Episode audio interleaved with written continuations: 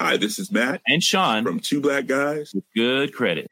From a local business to a global corporation. Partnering with Bank of America gives your operation access to exclusive digital tools, award winning insights, and business solutions so powerful you'll make every move matter. Visit bankofamerica.com slash banking for business to learn more.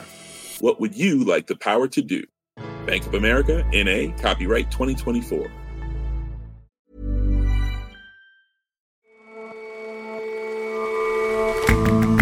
Hello and welcome to The Intelligence on Economist Radio.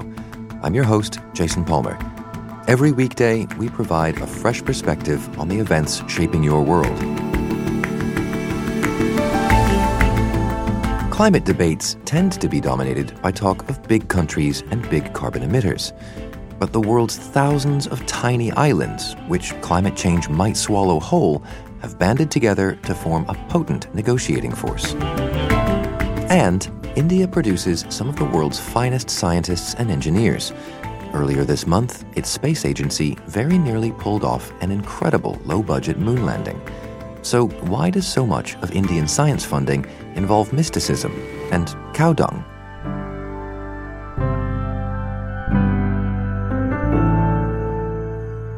But first, Much of Donald Trump's tenure as president has been marked by slow motion, drip feed scandals allegation, denial, investigation, and then a slow fade from the news. But the controversy surrounding his phone call with Ukraine's President Vladimir Zelensky is unfolding like a pacey thriller.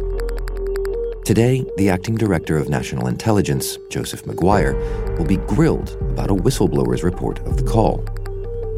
For months, talk of impeachment hasn't risen above a murmur. This week, House Speaker Nancy Pelosi had a change of heart. I'm announcing the House of Representatives moving forward with an official impeachment inquiry. The president must be held accountable. No one is above the law. Mr. Trump has admitted that he spoke to his Ukrainian counterpart about investigating Joe Biden, his probable rival in next year's election. The question now is whether the president used hundreds of millions of dollars in military aid as leverage to get his bidding done.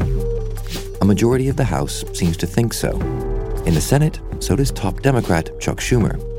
Do any of my Republican colleagues think this phone call reflects a president pursuing the national interest, or was he pursuing his own political ambitions? Every Republican, every one of them, needs to answer this question. More detail lies within the whistleblower's report of the call, which may yet be made public. So far, only congressional intelligence committees have seen it. But there's plenty to chew on, even in the account that the White House released yesterday. This isn't a verbatim transcript. It's a account of the call that was made by an intelligence officer whose job it is to listen into communications between the president and foreign leaders. John Prideaux is our United States editor. But it shows fairly clearly the president, Donald Trump, badgering the newly elected president of Ukraine, Vladimir Zelensky, for his help in getting hold of damaging material on the Biden family. Hunter Biden, who had business interests in Ukraine, and his father, Joe Biden, who at the moment is the frontrunner in the Democratic primary. President Trump also urges Mr. Zelensky to have a word with his personal lawyer, Rudy Giuliani, and also with the Attorney General, Bill Barr, towards that end, which is unusual to say the least. And the controversy around this has a lot to do with the potential for there being some, some leverage by Mr. Trump. Yes, that's right. The main form of leverage, it appears, is military aid. So, just to back up a little bit, Ukraine, vulnerable country, invaded by Russia, trying to put itself back together, ally of America. America has an interest in Ukraine being sort of stable and able to fend off further Russian aggression. Congress appropriated money in the form of military aid for Ukraine. The White House then put a hold on it, sort of unexpectedly, with no explanation to the Ukrainian government. And at more or less the same time, President Trump is speaking to the president of Ukraine, Volodymyr Zelensky, and urging him to investigate the Bidens. And so many people have put two and two together. But in the account of the call, there's no explicit mention of the quid pro quo. There's no moment where Donald Trump says, you know, if you do this for me, then I'll make sure you get the aid. Okay, let's just consider the facts that are out there at the moment and, and agreed upon. What is the best possible light that all of this could be cast in? People who are defending the president, what fits the evidence that exonerates the president the most? the best case defense he has is to say, I was merely pressuring a foreign government to look into corruption allegations. That's the sort of thing that America does all the time. Nothing unusual about that. I didn't offer him aid in exchange for dirt on a political rival. And the worst possible light that lines up with the evidence we have? The worst possible light is that the president used public funds appropriated by Congress to extort material from a foreign government that would help him in his campaign. So, with the release of the transcript then and a heightening volume of, of this discussion, what have Mr. Trump and Mr. Zelensky said? Well, yesterday, Presidents Trump and Zelensky actually had a press conference together at the UN. No, you heard that we had, uh, I think, good uh, phone call it was normal. We spoke about many things, and I, so, so I think, and you read it, that nobody pushed it, pushed me. Yes. In other words, no pressure. Both said that President Trump didn't place any pressure on President Zelensky, but that's not the case if you read the account of the call. A lot more light could be shed on this by the, the whistleblowers report, which still hasn't been seen by the public, but, but has been seen by a, a few lawmakers. When will more emerge? What happens next? Well, there's a possibility that the whistleblower's report is declassified and we'll get to see it. Short of that, DNI Maguire is due to testify later today. He'll be pressed on what's in the whistleblower's report by members of Congress. I imagine he will stonewall on that, but he may give some details. And then members of Congress will also be asking him about the circumstances surrounding his appointment. There's something strange in the timing there as well, Jason, in that the previous Director of National Intelligence, Dan Coats, left his post shortly after this call between Trump and Zelensky. And even on the basis of what is known already, this has already sparked um, an impeachment inquiry. How do you think that's going to play out?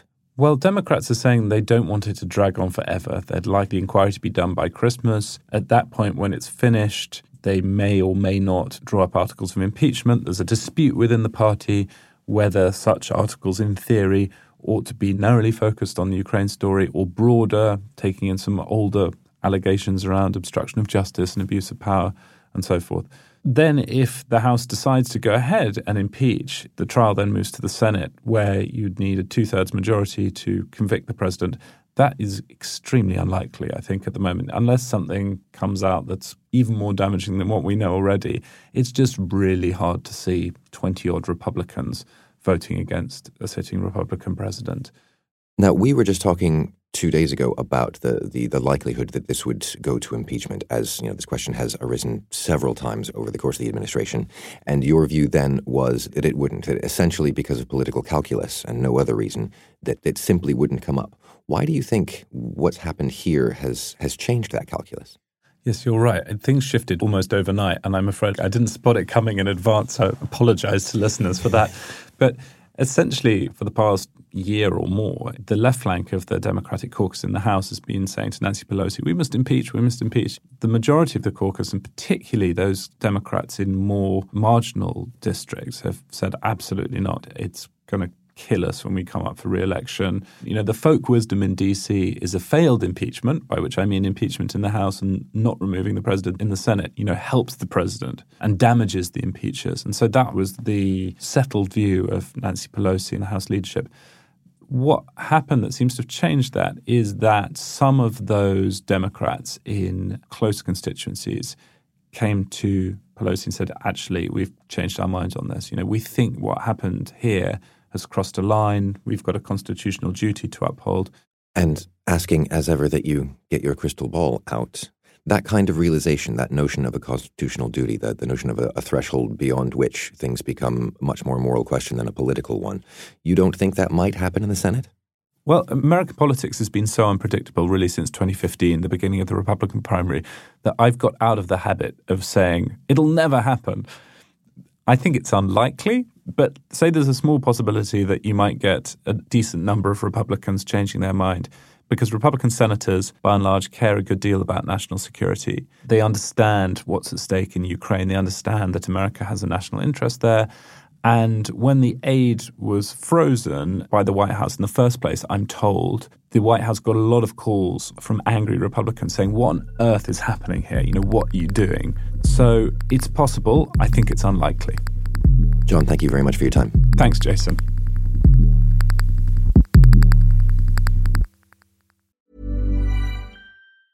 Hi, this is Matt And Sean from Two Black Guys. with good credit. If you own or operate a business, whether it's a local operation or a global corporation, partnering with Bank of America could be your smartest move. By teaming with Bank of America, you'll enjoy exclusive digital tools, award winning insights, and business solutions so powerful you'll make every move matter. Position your business to capitalize on opportunity in a moment's notice. Visit bankofamerica.com slash banking for business to learn more. What would you like the power to do? Bank of America, NA, copyright 2024.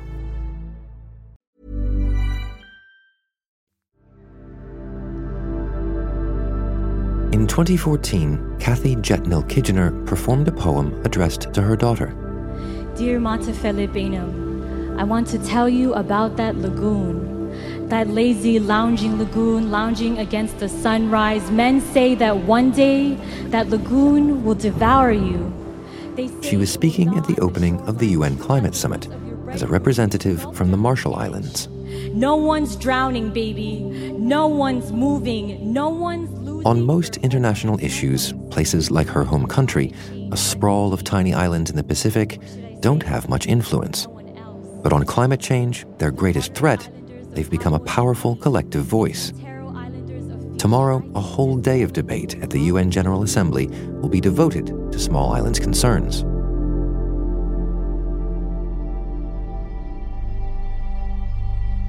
The small island states are really on the front line of climate change. Daniel Franklin is our diplomatic editor. They're often very low lying, much of them less than a meter above sea level, so they face, quite frankly, the threat of extinction in some cases, and certainly the threat of severe damage to their livelihoods. And how is it that the small island states have come together as a political force? Climate is, is such a such a divided subject. Well, it goes back to the early 1990s, and they clearly felt that they were deeply threatened by the emerging realization of what climate change could do, and they were starting to see it in their own islands.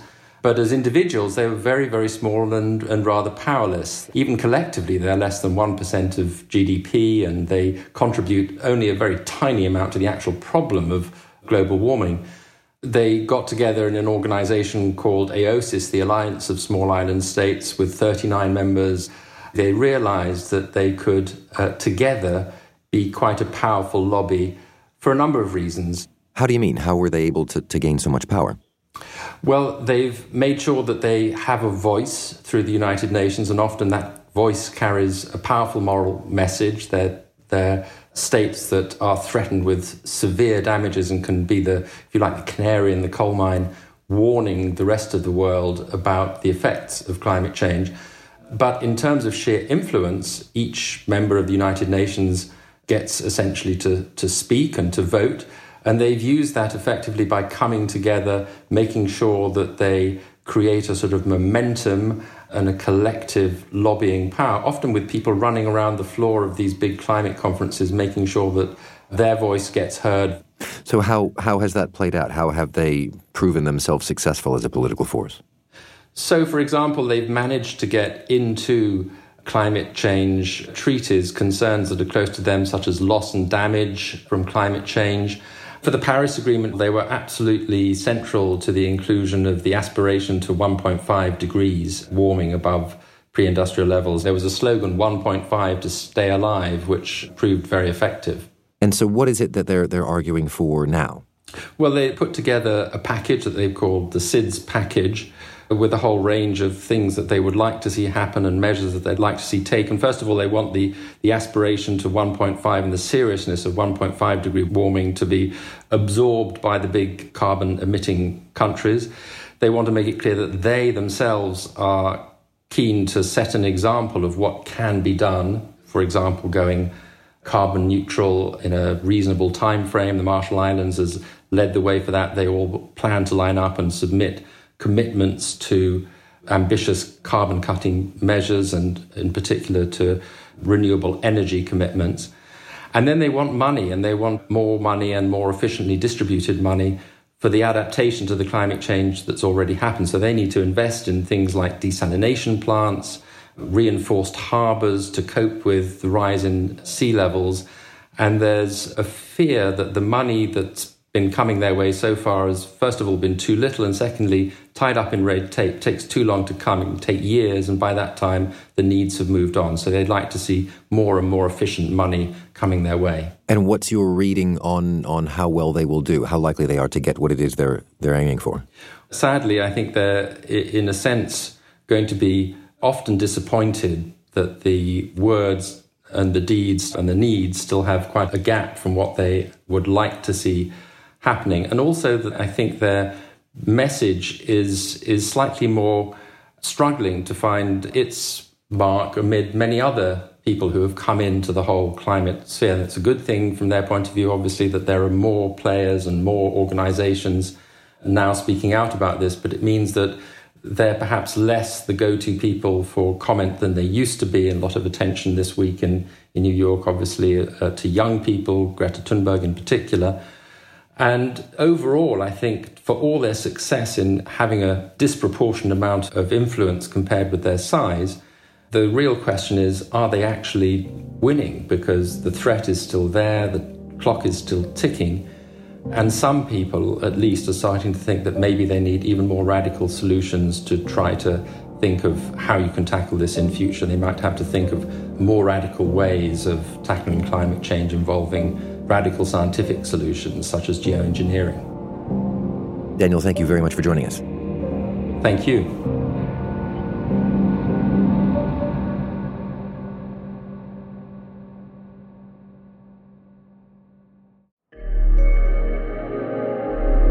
Earlier this month, India attempted to land a robotic spacecraft near the moon's south pole. It was the country's first attempt to land a craft on the moon in one piece. Three, two, one, zero. But just seconds before the probe was supposed to land, Mission Control lost contact. Some Indians were comforted by the fact that the country had nearly pulled off an extraordinarily complex mission on a shoestring budget. Others asked why the budget and science funding as a whole was so squeezed in the first place. Well, it spends about 0.6% of its GDP. That's sort of the government budget for all kinds of, of scientific research, including military research and space program and so on. Max Rodenbeck is The Economist's South Asia bureau chief based in Delhi. That's about something like a fifth of the spending in other big economies.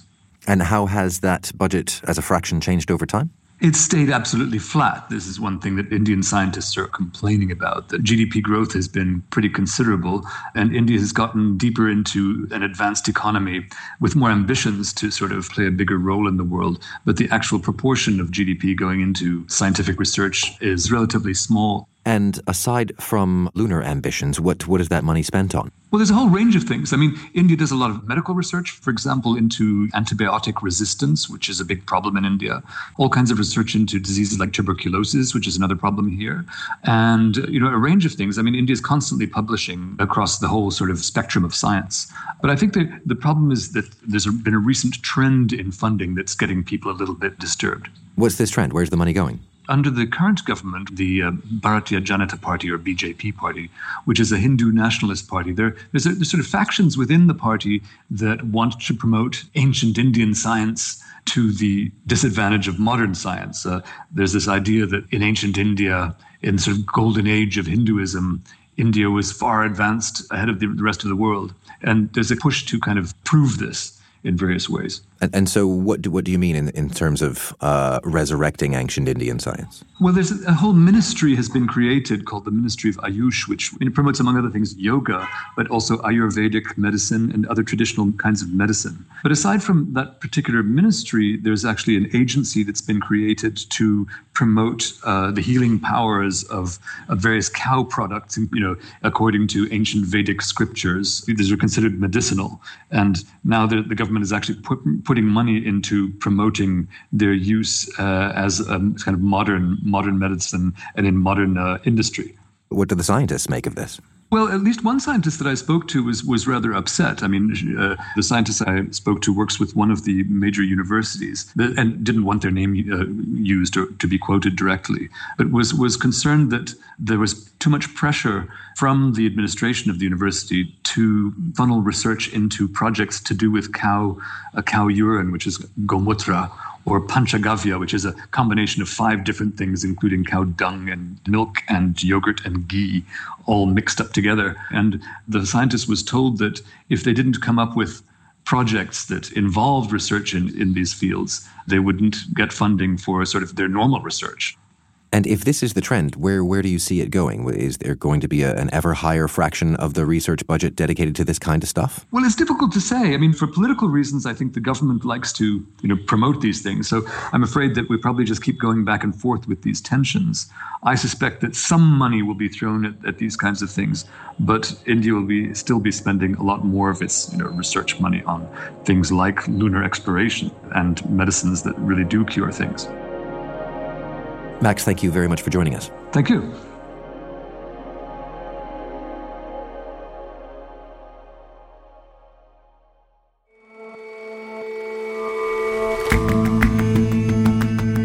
That's all for this episode of The Intelligence.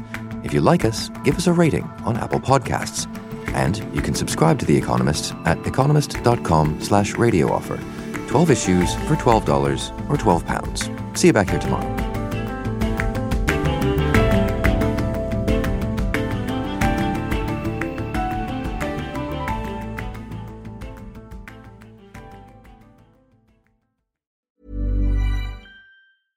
Hi, this is Janice Torres from Yo Quiero Dinero. From a local business to a global corporation, partnering with Bank of America gives your operation access to exclusive digital tools, award winning insights, and business solutions so powerful you'll make every move matter. Visit bankofamerica.com slash banking for business to learn more. What would you like the power to do? Bank of America NA, copyright 2024.